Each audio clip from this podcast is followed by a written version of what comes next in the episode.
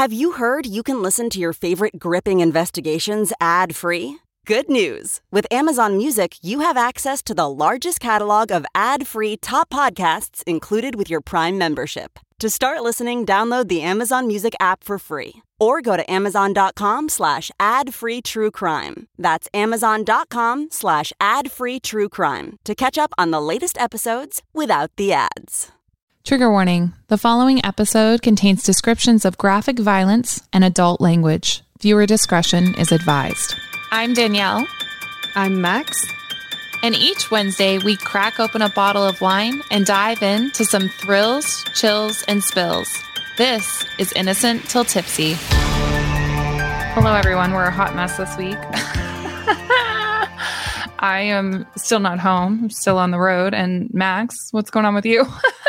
Girl, I had LASIK and I'm an avatar this week. Amazing. So if you're watching us on YouTube, you're watching an avatar and me, and I'm the only one drinking. So this will be fun. Also, my lighting is just absolute car- garbage today. So it's just a scary time. Um, but it's fine. Everything's fine. Um, so I wanted to give like a quick recap to what we've been doing. Um, this will be the Speedy Gonzalez version of this. There, it's there's it's too much. You got to go back and watch part one and part two. Um, I don't think anyone can do this case in one part. Every other podcast I've seen, it's all multiple parts. Um, but I did head to West Memphis last week for um, the hearing, so we're definitely going to talk about that. Um, this uh, episode because this is still a very current case, and we're also going to talk about um, uh, the the other suspects in this case. So before I get into that, let me just recap this for you. Um, so on the night of a full moon in West Memphis, Arkansas in 1993, three little boys went missing. Their bodies would be found the following day in a rain soaked ditch, badly beaten with cuts, bite marks, and tied by their own shoelaces. Because of the way that the bodies of Michael Moore, Christopher Byers, and Stevie Branch had been found, naked and tied, the injuries were assumed by the West Memphis police to be part of a cult activity, possibly. So they asked the local occult expert. It's just crazy that that was a thing. Jerry Driver, a parole officer, for a list of all of his parolees that he thought um, could possibly be related to this crime. And as we've said in all the other parts, at the top of his list was 18 year old Damien Echols. We went through Damien's issue with the law um, in part one, um, but they soon put their focus on Damien's best friend, Jason, who was 16 at the time, and also their mutual acquaintance, Jesse Misskelley, who was 17. Um, Jesse had an IQ of about 75, and according to someone who would later evaluate him, he had the reasoning capabilities of someone that was six to seven years old. So the police brought him in for a over 12 hour long interrogation on June 3rd, 1993. And he thought he would go home by the end of it and he would not leave prison for over 18 years. And that would be enough reason for them to um, arrest uh, Damien and Jason that day as well. After- and he's the one they thought, uh, they, I think you said they said to him that he would get part of the reward money if he helped out, right? Like yep. he helped. Yeah. If you help, they'll get you that thirty-five thousand dollar reward money. Um, get your dad a new car. Uh, like mm-hmm. really unfortunate. And then the police officer didn't remember saying any of that. So of there was a lot that was done there. Also, only 45 minutes of his interrogation was recorded. The rest of it like I, I don't know where it went um, and then it was also leaked to the public so how are you supposed to find a fair jury in that area and it was tried in that area so um, his confession was also marred with flaws timing of the crime the murder weapon. He, he even what he said sexually happened to the boys. There was no physical sign of rape of these three little boys and and he said that they'd all been sodomized. Um, this confession for whatever reason was enough to condemn them and even though it wasn't allowed into jason and damien's trial their trials in of itself, we went through it the last episode, were crazy. Um, there was high school girls' telephone confessions. The police had to go through these girls. So and so said so said this about Damien. I mean, there was rumors oh, that softball girls, the softball. there was like a lot of groups, a lot of like he said, she said, a lot of rumors in this case. Um, even body parts being found in people's houses was a rumor at, at one point in time, which just was not true. There was juror misconduct. There was an occult expert that didn't even have like he had a mail order degree. Um, it was a circus. Like if you thought the Johnny Depp Amber Heard trial was a circus, this, this is equal value, I would dare say. Um, in the end, Jesse and Jason were sentenced to life, while Damien was sentenced to death. Every appeal that they would make for the next few years would be denied by the same judge that upheld their sentence. But a fire was starting thanks to an HBO documentary that would be released in 1996 called Paradise Lost. Have you ever watched Paradise Lost, Max? No, but it's on HBO Max, I think. Yeah, yeah, yeah. So, as always, as we always say when it comes to these cases, um, look for yourself at evidence. I mean, this is a public case, so you can always um, find uh, the actual court documents, the actual testimonials of people um, online. Very easy to do. Uh, however, Paradise Lost definitely has a narrative, and it was definitely not my only source for this. Um, but it did give the public a peek inside the courtroom and what was happening in West Memphis, Arkansas. And the public was not impressed. A movement began called Free the West Memphis Three.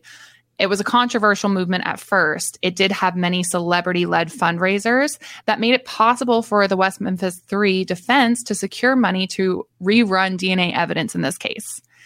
The likes of Eddie Vedder, Pearl Jam, Johnny Depp, and Natalie Maines of the Dixie Chicks became main figureheads trying to get the freedom of Damien, Jason, and Jesse. Now, the DNA evidence would be run in 2007, and there would be hairs that would be found um, linking not to any of the boys that were convicted. In fact, there was no DNA evidence that linked Damien, Jesse, or Jason to this crime whatsoever. However, it did link one of the stepfathers. Terry Hobbs, and his friend David Jacoby. Right. And, and what was the what was the evidence that linked him? It was like some of the ligatures or something, right? It, yeah, so it wasn't just like like these hairs were found in the knots of the ligatures of the of the shoelaces, the boys' shoelaces that tied mm-hmm. them. Crazy. Um so if you disregard the state's satanic cult killing, like if you take that story and you just put it on the back burner for a second, things start to seem less I don't want to say evil because obviously the killing of three little boys is evil, but a little a lot more straightforward. Do you know what I mean? Yeah. I mean, um, if you um, look at it with the perspective of today, because mm-hmm. yes, there is satanic panic. We have already talked about that. Like it's in Stranger Things, even like, but we also understand that it was like hysteria at that time too. So, like, if you remove the hysteria from it and look at it with more objective eyes, I guess it does seem a little more straightforward that Terry Hobbs, um, like there's DNA evidence and hair fibers and things that are found at the crime scene. Mm-hmm. And then we're going to dive into him a little bit today, I think, too. Yeah, we are. So um, I do want to make note right here, right now. Um, these are real people. This was mm-hmm. a real crime that happened. We don't want to do to anyone what was done to Damien, Jesse, or Jason. Um, however, we will be talking about just the hard facts of this. And um, kind of what happened. But at this point, now remember, like this DNA evidence is found in 2007. They're still in prison. Um, right. So they have not been released yet. And this evidence being brought in to bring a fair trial, which is what the defense team was trying to do, was fought hard by the judge presiding over the case. Um, they even argued to the Supreme Court of Arkansas that if you try to retry the guilt of every trial, how absurd it would be. Like yeah. as if this isn't new evidence, like being brought in. Um, and they still had this judge, Judge David Barnett, to contend or Burnett to contend with. So he would he wouldn't step down. I guess he stepped up until he was elected to Arkansas, Arkansas Senate, and he was replaced by Judge David La- Laser in 2010. So these guys are still in prison, even with the DNA evidence. They're still in prison, and it wouldn't be until 2010 that the ball would start rolling to allow for new evidence to be heard for an appeal. However, time was running out for Damien, who was sitting on death row still. So his lawyer actually took his case in 2009 pro bono. Um, and he had been working on negotiations to start the plea agreement that they have now. So under this deal, we kind of talked about it, I think, in part one and maybe a little bit in part two. Um, but Judge Laser vacated all previous convictions um, for the boys and ordered a new trial where each man entered an Alford plea for lesser charges of first and second degree w- murder while not admitting any criminal involvement and verbally maintain their innocence. So they're saying they're pleading guilty but maintaining their innocence. Yeah this takes we, total. Go ahead. I was just going to say we've talked about that before. It's like a legal strategy. It's so that you can strike a plea deal. Yeah, and um, it's something often. Damien's argued too. Is it takes total blame off the state, so the state didn't have to pay them anything, you know, or admit any wrongdoing in this case because they, you know, every each side kind of comes to a stalemate, I guess. Yeah, the state doesn't have to prove it, basically. Yeah.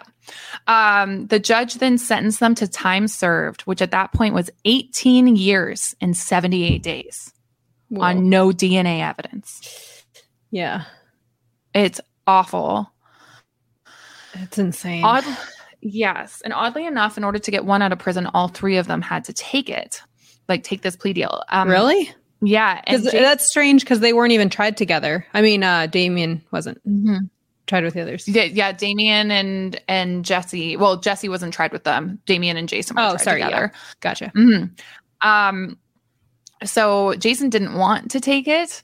Um, he wanted a new trial. I mean, the only thing linking him was um, Jesse's botched confession that he gave police after they had shown him that photo of one of the boys. Um, I think yeah. it was Christopher Byers who had been beaten so badly. Um, but he said that he felt he had to in order to save Damien's life off of death row. So, since they've taken this deal, Damien has vowed to not only exonerate himself, but to also find the real killer or killers of Michael Moore, Stevie Branch, and Christopher Byers. But it's like every time he tries to put something into motion, he hits a roadblock. It's the most ridiculous thing. So I was looking at a lot of the stuff that he's done since he's been released, because they've been released for almost a decade now, um, or a little over a decade now. Um, so he was told that most of the evidence had been lost and burned, which we talked about in the last part. But he filed a FOIA, a Freedom of Information Act, and it went unanswered. And he had to file a lawsuit against the West Memphis Police Department. They wouldn't release it in Arkansas. Yeah, it's illegal. What they were they're withholding evidence. It's illegal to do in what in what um in Arkansas. Yeah, yeah, yeah. So then they find out that no, not all the evidence is lost, mm. which is why we had this DNA hearing last week. I right. know it's ridiculous. Um, so when Damien and Jason attended, so since this has all happened, Damien has moved to New Orleans. Um, Jason is now in Austin, and uh, I don't know where Jesse is. I heard he doesn't live too far away from where he was arrested, actually, still. Um, but Jesse kind of keeps a low profile, so and he wasn't there um, when I went. But last week I went to West Memphis, um, and it was really weird. So we pulled up to the courthouse and all the streets were blocked by the police and there was a huge police presence there and so i kind of had to I, I, knew i couldn't pull over and ask them just from their demeanor mm-hmm. uh, where i needed to go because damien had asked for more people to show up because as he said the only reason he's alive right now is because people cared after that documentary came out from hbo right? Right. So he wanted more people to show up. So then i pull up and i see where i can park at the actual courthouse. I park my car and all of a sudden an officer comes up and asks me to get out of my car. I know. That's crazy. So I get out of my car and they're like, ma'am, you need to go over to the sidewalk or across the street. You cannot be on like the court premises. So there was hundreds of us. Mm, on it's a public sidewalk. court hearing, isn't it? That's what I thought. So it's very confusing. So I asked one of the guys that was there with Jason, I asked him about it because we all kind of got to talk a little bit after. Damien left very quickly after, but I did get to talk to Jason a bit and um, to one of his friends that was there with him. And I believe he used to be legal counsel for him too. And I was speaking with him, and he said that they were still social distancing the courtroom. However, Damien has started releasing stuff. So I just want to let you know before I read Damien's Twitter kind of what happened. Um, Mara, who wrote the book that I've been reading, Devil's Knot, about this case, she came out. She actually been housing Jason um, no, because Jason had to drive up from Austin.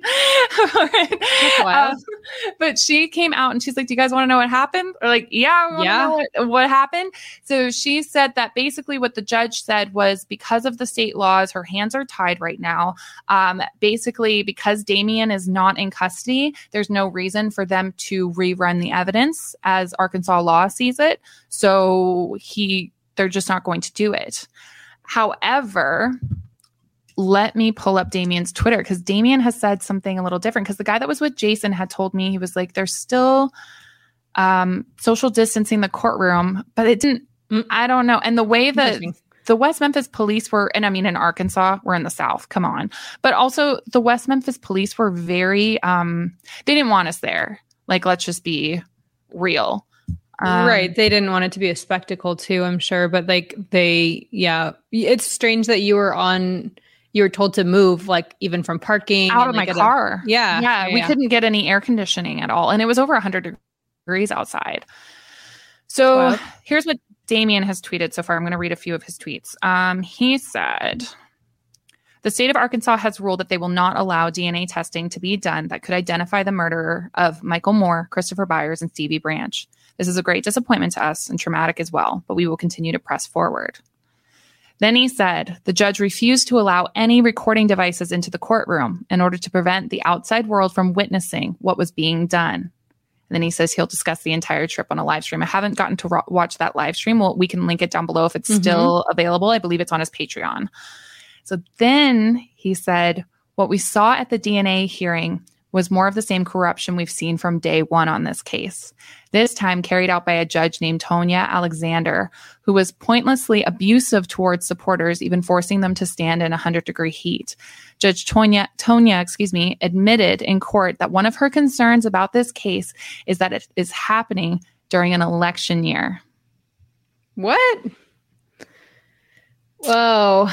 Oh, I don't like that. No. Then he tweeted, the state of Arkansas believes that if it can make things miserable and unproductive as possible, we'll give up and we can um, keep the corruption and actual murderer hidden. We're not going anywhere, and the appeal is already being written. Um, he also made a, a list. Well, someone had made a list of what had happened outside of the courtroom. And he did thank everyone who showed up for showing up. But he said the West Memphis courts had moved the hearing to a smaller courtroom. The West Memphis courts lied and said the courtroom was at capacity and would not allow a small handpicked group, 11 people picked by the defense team, in the courtroom. The West Memphis courts and police would not allow any of the hundreds of supporters to wait in their vehicles. If anyone got in their vehicle, they were forced to leave. Mind you, it was 100 plus degrees outside. We have tears of rage, but we will wipe them away and continue fighting. The fight is not over. And then finally, the judge says that if we wanted to test the DNA, we should not have taken the Alford plea. She even tried to shame me for it. The only problem with that reasoning is the number of men I knew on death row who were asking for DNA testing up until the moment they were executed. Also, they didn't have this DNA in their um, it wasn't turned over to their defense. Like it wasn't like they didn't test it. They didn't it, have it right? They didn't have it originally no. And they didn't have the dna test when they took the alford now. plea. Mm-hmm, yeah. Right. Well when they when they took the alford plea yeah we couldn't they we didn't have this technology available. It's really it's but also they didn't even have this evidence to test. Yes they did. Even if oh they had this? yes they did. They in had it hands. in uh, yeah they started the testing ah. in 2007 yeah. Mm-hmm. Yeah, Whoa. so it was Yeesh. insanely frustrating um that entire day and just like the energy around was just like so this is where I kind of wanted to touch on the other stuff. They just want them to walk away being like yeah. you're out, you're yeah. not getting exonerated, like just walk away. Yep. Yeah. So this is where I kind of wanted to touch on the other suspects in this case. We've already talked about Bojangles in first part. I feel like we went into as much detail as you can on it since he's never been identified. Mm-hmm. Um, so strange. I know. But before we get into Terry Hobbs and the DNA that linked him, I did want to touch on John Mark Byers. He's a stepfather of uh, Christopher Byers.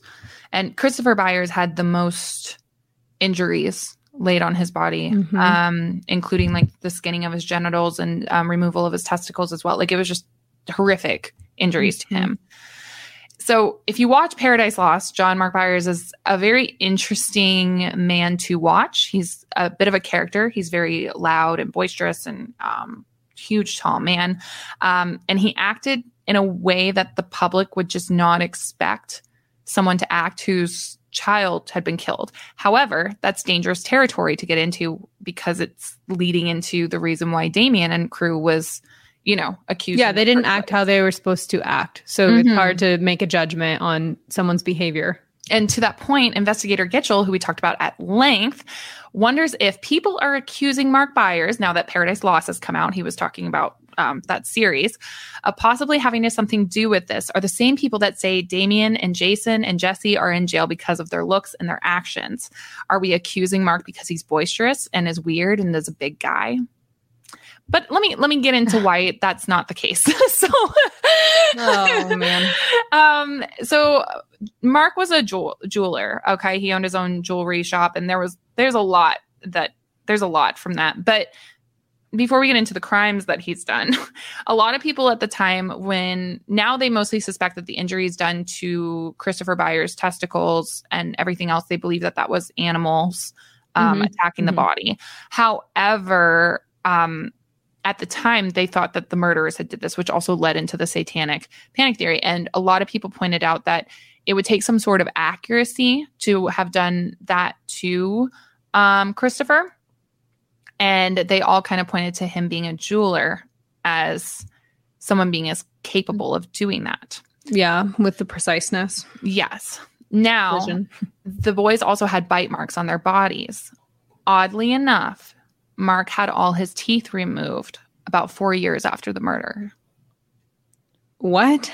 I know. That's I so strange. I wonder what mm-hmm. the reason is. I mean, there could be a normal reason, but that's I don't think there was. I think the the dent. I, I don't know why he had them all removed and had dentures put in. Hmm. All of them. It's wild. That's really strange, but yeah. okay. Worse. I know. Worse yet, Chris's autopsy showed an imprint of a belt buckle on his back that Mark had inflicted on him when he acted up. Now. Mark testified that he hit him the day of the murders two to three times the defense failed to emphasize how there were multiple old scars on Chris. Chris had two on his face, one on his chest, and an undetermined few on his legs. Oh. There was a neighbor that recounted a more horrific beating of Chris. Um, they said, One of the times I went to hang out at Ryan's, Chris's brother. It seems um, like one of the first times. Mm-hmm. Ryan and I were going up the stairs to play Nintendo. Mark was beating the crap out of Chris, who was either already naked or had shorts on down to his feet. Mm. Mark was cursing Chris and hitting him everywhere with, I think, a belt. I nudged Ryan on the way up the stairs with a cra- crazy look, and he said something like, Don't worry about that. It happens all the time. Eek. Something in that region, anyways. Mark stated somewhere in his yelling at Chris that it was because Chris had left a toy on the stairs. We were up in Ryan's room for a while, and when we came back down, Chris was covered in whelps and no longer crying. Maybe he passed out or gave up or something. At that point, the poor kid was sweaty and completely naked. It was really bad. Oh, that's horrible. That's horrifying. Yeah. And it's hard because there were several times in watching Paradise Lost, I had a lot of sympathy um, for John Mark Byers. And reading stuff like that is where my like sympathy for him just drops off. Oh, it's hard to keep it separate. You know, it's hard yeah. to say like you're a terrible shitty parent for using corporal punishment like yeah. doesn't mean you murdered the three boys. It just makes you a shitty person for using corporal punishment but it's just so yeah. hard to, to keep them separate. Across america bp supports more than 275000 jobs to keep energy flowing. Jobs like building grid-scale solar energy in ohio and producing gas with fewer operational emissions in Texas. It's and, not or. See what doing both means for energy nationwide at bp.com slash investing in America. Hey, it's Kaley Cuoco for Priceline. Ready to go to your happy place for a happy price? Well, why didn't you say so? Just download the Priceline app right now and save up to 60% on hotels. So whether it's Cousin Kevin's Kazoo concert in Kansas City, go Kevin, or Becky's Bachelorette Bash in Bermuda, you never have to miss a trip ever again. So download the Priceline app today. Your savings are waiting. Go to your happy place for a happy price.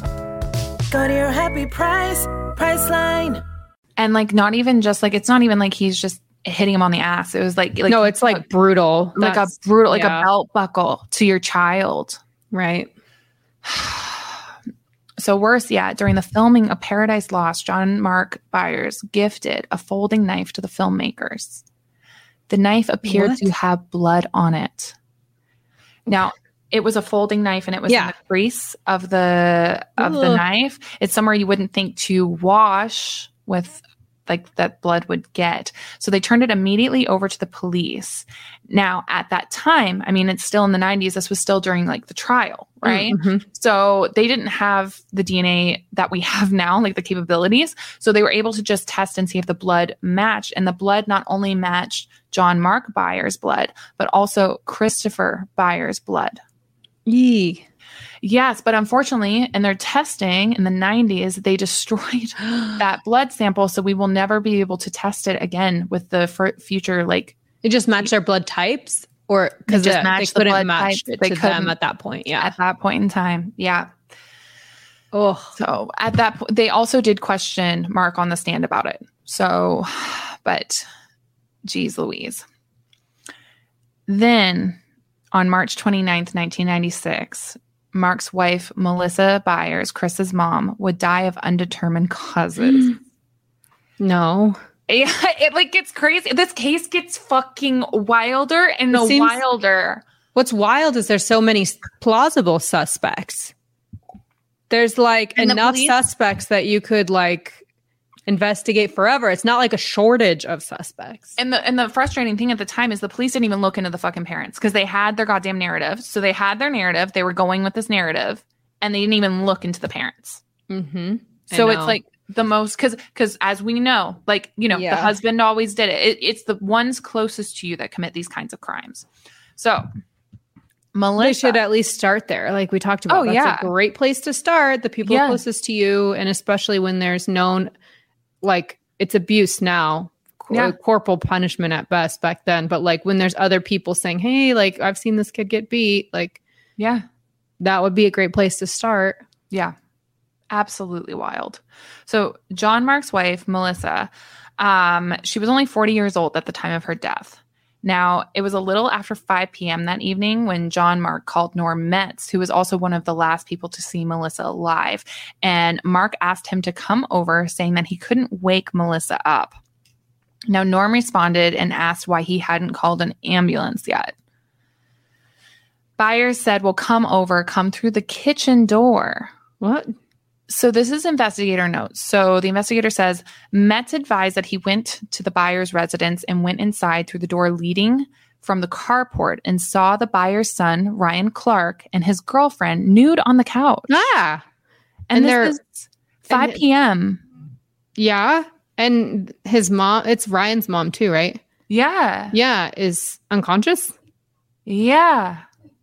This is strange. Very strange. He advised he went immediately fr- to the bedroom and saw that Melissa was totally naked, lying on the far side of the bed on her back. He advised her mouth was open, her eyes were closed, and she was totally limp, and her arms were down by her side. Metz advised he checked for a pulse, lifted her eyelids, looked at her eyes, and he told Mark that he was going to call EMS. Her death was originally called in po- into police as a suspicious death. Officers originally thought, even with the lack of physical trauma to her body, that it was a possible homicide. So they right off, they're like, It's Mm. strange that she's just there naked at 5 p.m. Like, no one's concerned. Like, people are home, you know? Yeah. They're not calling EMS right, th- right away. It's Yeah. very odd.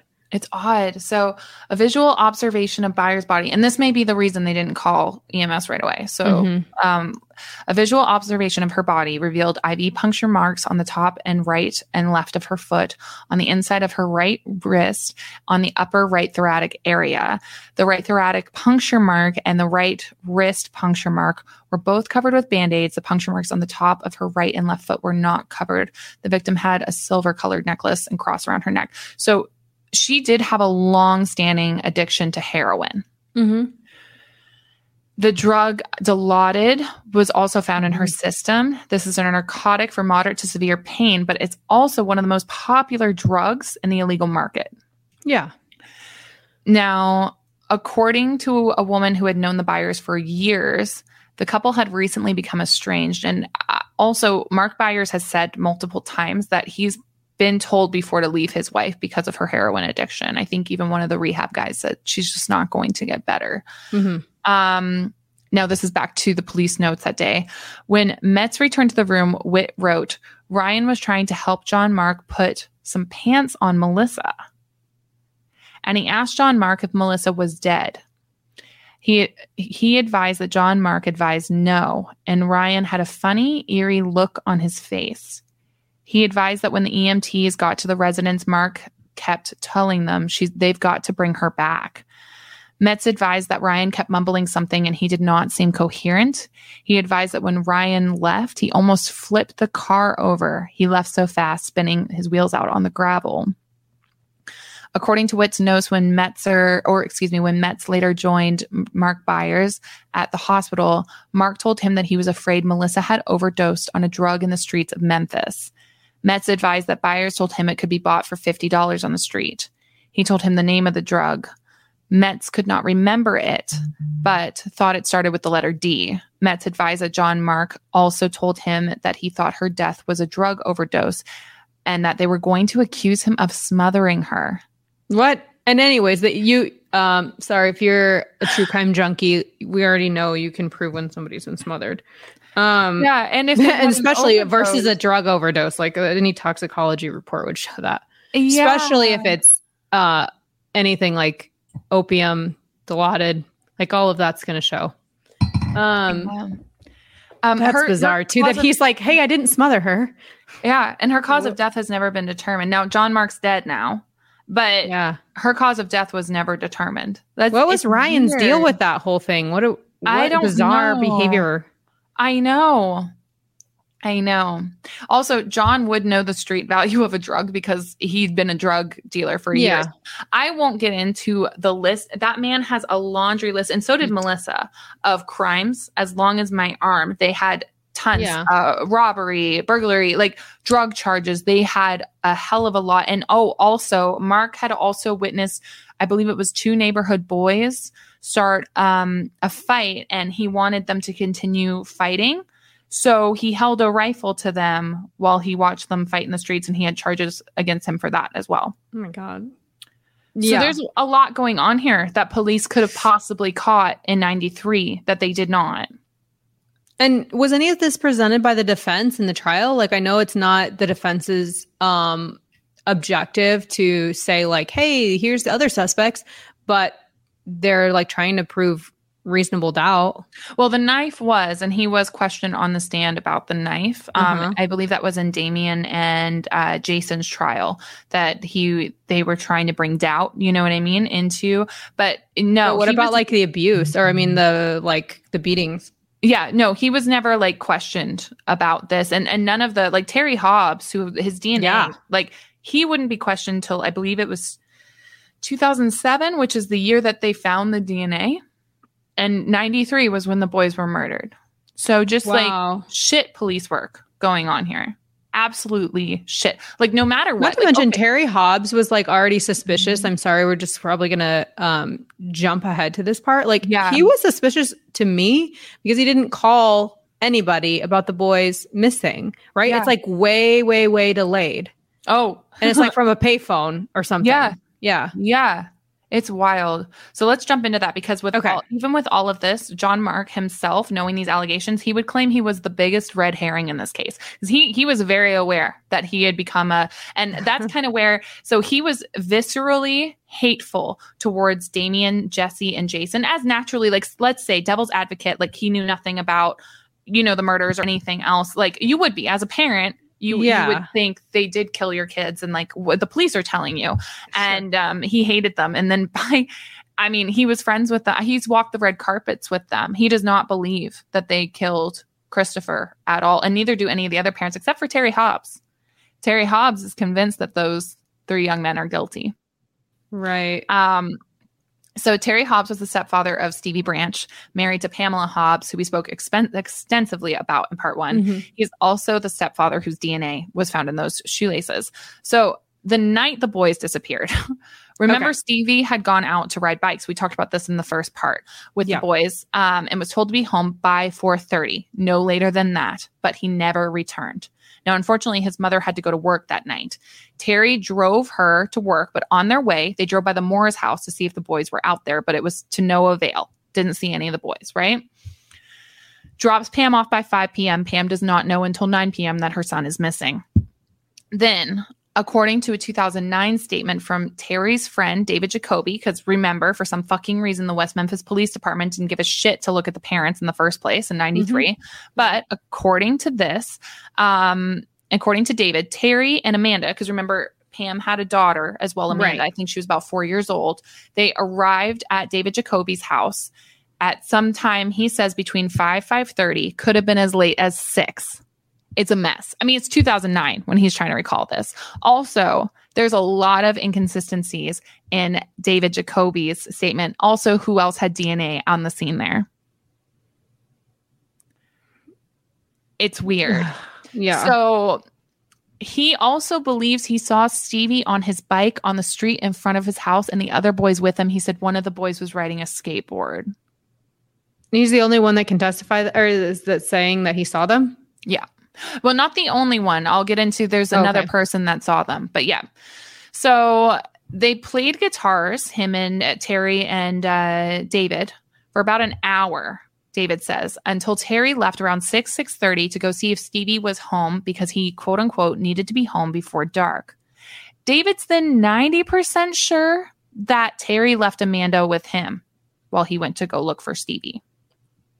Were they on drugs? Like, why is he 90% sure? I mean, this is You know? yeah. We don't know? Yeah, but I mean, it, it is like years later. It's 2009, but Okay. this is a pretty big. This is a pretty big night. I would think you would remember what was going on, but I haven't had to recall. I luckily haven't had a situation like this happen. So he is then Terry is then unaccounted for I know. from 6:30 to 9 p.m. that night. Just totally unaccounted for.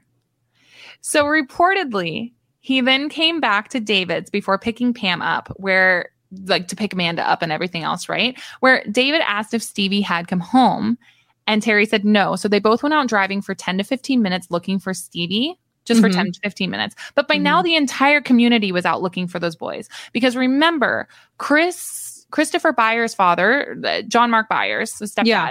Was the first to call into police, and his report was done about 8:30 ish that Mhm. night. So this is the issue because Terry would later claim that that that gap of time that he's unaccounted for, he had been out looking for all of the boys, searching with Mark Byers and Dana Moore. Saying this happened, he started looking at about 6 p.m. that night, right? Only Right. issue is, is that Byers didn't finish filing that repeat police report until about 8:30, and they hadn't all started going. The community hadn't started going out yet. So nobody would be knowing to look. Like he didn't even know they were missing. Yeah. Yes, And he's like and both- looking. His Yes. his account was that he was looking. Yes, and he was not Yeah. because both John Mark Byers and Dana Moore have said they did not see Terry Hobbs at all during this period. But yeah. You know who did see him? Oh no. Reportedly a neighbor. But the police didn't ask anyone anything, right? Like Ah. so that that neighbor had thought they had gone around and asked everyone of consequence, everything else, and they didn't know what Terry had said until the Paradise Lost series came out and everything else, where they saw that then Terry they start adding it up. They Then start adding it up. comparing. So wow. They start saying that Terry um, has started saying that he hadn't seen the boys at all that evening, and they were like, "No, no, no," because we saw as Terry that night around six thirty. So they say that, and they were in the same nar- neighborhood. They say that they saw Terry Hobbs yelling at the boys to come home. The boys supposedly went towards him. Meanwhile, Stevie's aunt says that Terry came home and was cleaning, cleaned Stevie's room and did laundry. What? And she noted that this was weird because he's not the type of guy to help his wife out with housework. No, that's strange. So there's a lot. There's a lot of I I I don't even have the time today to list all the inconsistencies between Terry Hobbs' statement and David Jacoby's statement. But what I can tell you right now is Terry told Pam Hobbs that it was time for her to let go of her son's murder and that she needed to move on. And she told him that it felt like she was still living in that ditch. And as sure as her son was, she was trying to claw her way out the best way that she knew that she could. Obviously, Terry told his mother. wife that? Yeah, to let it go. Whoa. Yeah. So she is now convinced, absolutely mm. convinced, that Terry Hobbs is the murderer of her son and the other two boys. Um, I can see why. Yeah. His his behavior is beyond suspicious. So um, I don't remember if you were in the session or not. I just have my yeah, notes we actually. Yeah, mm-hmm. both of us were in this one, right? So from yeah, Ki- Crime Con, because mm-hmm. Jim, uh, my notes are Cl- Jim Clemente is an FBI profiler. He interviewed Terry Hobbs, like very, um, lightly because of course Terry Hobbs could have hung up at any time. So yeah. he's like treading lightly. Mm-hmm. And these are the notes that I had f- from that. He's using like language like my wife and I instead of we. Like he's like very his language is like separating himself yeah. from um her. I mean, mm-hmm. that's kind of incriminating. Yeah. Um, and he's saying, well, I'm a parent or as a parent, like a lot of times to kind of get garner that sympathy um from him being a parent, but he's actually mm-hmm. a step parent and he's just trying to like use that inclusive language almost. Yeah. Um, and these are all things like, yes, like looking at him as a suspect, the FBI profiler was like pointing these things out. Um, obviously talked about his timeline, like that makes no sense. Um, where he was like supposed to be versus where he's re- saying he was. Um, this one stuck out to me a lot.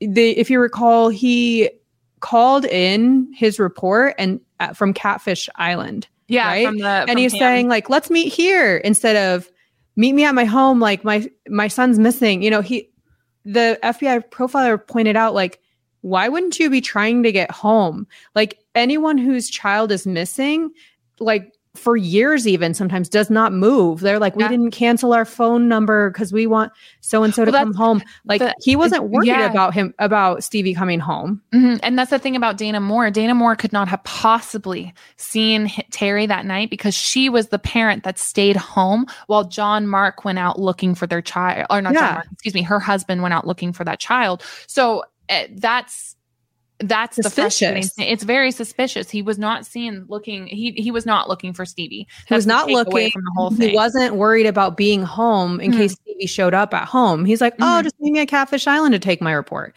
Yeah, and I think they asked him why, and he was like, um, because they just were, wanted to stay put and come and have them come and get the report. Like it didn't make sense to mm-hmm. me. I, don't remember why he his justification for why meet at Catfish Island. Um, there was like other details um regarding like the sexual assault part. He was like oh i just don't want to know. Um yeah. and i'm sure like no one wants to know those details. There's but then he would say things like he just wants to know why and like try to um kind of like reframe it as like back to the um like satanic panic. Like he if he could ask them one thing like who killed his son he just he would just want to know why yeah. Um, and then this is like the clincher for me. So he was like really dramatically opposed to DNA testing. Do you mm-hmm. remember this? He said yeah. um, about his because basically, obviously, they have the DNA. Te- they have the DNA against him. Uh, well, they have his DNA found. Um, he said he wanted all of the all of the evidence tested or none of it, and if the evidence is burned today, well, then the case is closed. it's like, um, no, everyone yeah. else wants to know who, so we can have justice yeah. for the boys, not just let's yeah. just close the case. And that's something that ticks me off. I've had suspicious. Yeah, I've had a couple people um, reach out. So I did a TikTok on this, and that's something that kind of pisses me off about this case. Like somebody said, they were like, "Well, if um, uh, Damien and Jason and Jesse aren't guilty, why wouldn't they be out pounding the pavement looking for the guy? They are." They are. They're trying to get themselves exonerated. They are. I mean, Jesse, not so much. I think Jesse's just kind of hiding from this whole thing, which, honest to God, don't blame him. I think he's just trying to move on because um, it seems like the the the odds are really long. Oh my god! So, but Damien is pounding the fucking pavement trying to get this sorted out, and I'm sure it is because he almost died because of this whole situation. Um, but yeah, it's absolutely boggling to me that the police didn't look at the parents first. And Terry Hobbs has still to this day never been a person of interest. That's nuts case. to me. And look at the other cases we've covered where convicted murderers are like, "Can we just move on?" Like, yeah, that flippant attitude towards like it happened. Like, no, we, we're yeah. not just going to burn the evidence or just walk away. That doesn't make any sense. That's just really a flippant attitude towards the case. Yeah, and it is interesting. You were talking about Terry's thoughts towards the DNA evidence and all or none. What's interesting, he's had so many conflicting statements about that because when it came to this trial coming up, he was like, Yeah, run it all. Like, I don't care, kind of thing. He was mm-hmm. very flippant about it. But I don't know if it's just because, I mean, you could even tell in that interview that we saw at CrimeCon, he was very like fucking done you know like he didn't really want anything and i i mean if he i mean if he is innocent, like how can you blame him? You kind of want to just kind of be out of it. But it's it's interesting. There's a lot of things that just don't add up about him. Um, did you know he also had a lawsuit against the Dixie Chicks? No. Why? Because they're speaking out on this case. Yeah, involvement in that advocacy. Hmm. Yeah. So one of the members of the Disc- the Dixie Chicks said, "I am confident that you will see the DNA evidence is irrefutable, and that these three men did not get the kind of trial that is promised to us as Americans." And he filed a defamation suit against oh. her, and he lost it. Um, he had to pay all of her legal fees. Um, but yeah, it. Uh, I don't know. The whole thing's very interesting. He also has a bit of a laundry list of issues. Um, but Terry and Pam uh, were separated. She left him in 2002 and they were divorced by 2004. I also saw a report, and I'm not sure if it's 100% correct. So I want people to let me know in the comments. Um, but someone had reported that uh, Terry had been on Stevie's grave, like tombstone, mm-hmm. and his name has been removed. So, oh, yeah. Interesting very interesting. But I don't know why a stepfather would be on unless he was like, I don't know. I don't know their family situation. So that was just interesting. No, interesting. Me. That's why I questioned it. Um, well, in regards yeah. to the DNA testing, it just seems like it would give. I, it's not an open case. I guess that's probably why it's also not treated the same as it would have been if they would have tested everything or had the technology back in the day. Mm-hmm. Um, but you would think that testing everything would give investigators or prosecutors or everyone involved like more information to work with. Yeah. To include people, exclude people. Yeah. Um, but unfortunately the case is closed. But it's yeah, of, it's not a case right now. so annoying because this is the harm that wrongful convictions bring. It's not only just because the parents had to face all of those appeals, especially even before they even considered the boys being not guilty, you know, and now they feel, especially since the DNA evidence has been run, that they are not guilty. And everybody's still fighting for whoever did this to be held accountable. Um, and it's so frustrating because now you're working against the state and the legal system takes forever. This podcast is sponsored by BetterHelp. I know for myself, since transitioning to a working from home environment, the importance of taking care of your own mental health. BetterHelp will assess your needs and match you with your own licensed professional therapist. You'll be matched with a therapist in under 48 hours.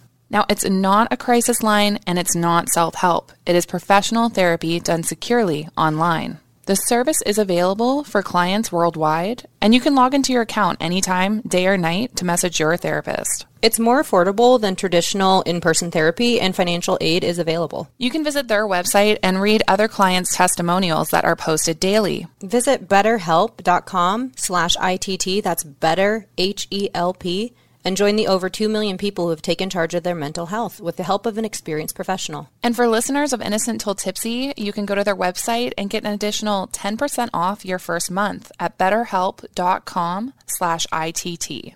That's betterhelp, H-E-L-P dot com slash ITT. So as of right now, Damien Echols is fo- focusing um, all of his energy into having the law changed in Arkansas. So hopefully, this DNA evidence will be run in the future. I, that's kind of where we're at now. It's still very current. It's still obviously influencing the media, Stranger Things, everything else. Like Satanic Panic is still alive and well. And I think because I've been Googling it so much, my TikTok for you page has been showing me more and more. Generation Z is really starting to believe that there are spirits out there, like influencing like the Travis Scott concert, like I said, and they're, oh, uh, at the Roe versus Wade someone saw a shadow passing through the crowd and all the comments were this is a spiritual battle and i was like really There's It's a lot. there's a lot so i don't know um, we'll link um, damien's patreon be- below just even if you want to see his live Yeah, um, interesting. hmm I'm not sure. Like, I asked uh, Jason's friend how we could support, like, what we could do. And he said right now it's just focusing on that law change. He said they've got a few things they're working on, but that's kind of all. So make sure you're still continuing to follow up on this case. It's still extremely important. The killer of Michael Moore, Stevie Branch, and Christopher Byers is very much still a free person. Um, very concerning. Uh, and it's concerning when, because this can happen to anyone. It's like, insane that you could commit murder and get away with it. yeah. And that you could go to jail for 18 years for Also a crime that you did not commit. And you were a Mhm. teenager when you went in. And then, like Damien, I mean, he has a whole book on how. He, how shocking it was to come out of prison and he, he literally had been in um it's not isolation what is it called um when you're like all by yourself in the why can't I solitary he'd come out of solitary and then right back in normal normalcy Yeah. like how are how are you supposed to process that? So, yeah, wow. yep. So for now, that's our series on the West Memphis Three. If there's any updates, we'll be Could sure be to try to years. Cover it. Could be Yeah. freaking Could be never, honestly. Yeah. Um. But yeah, I feel bad. Like we don't All even have a wine to review this. I know. Sorry, guys. um, we'll do uh, better next time. Next week, So, yeah, we've already got that film, so be Yes. of cake. Piece of cake. True. Um. But yeah. All right. All right. Until next time. Cheers. Cheers.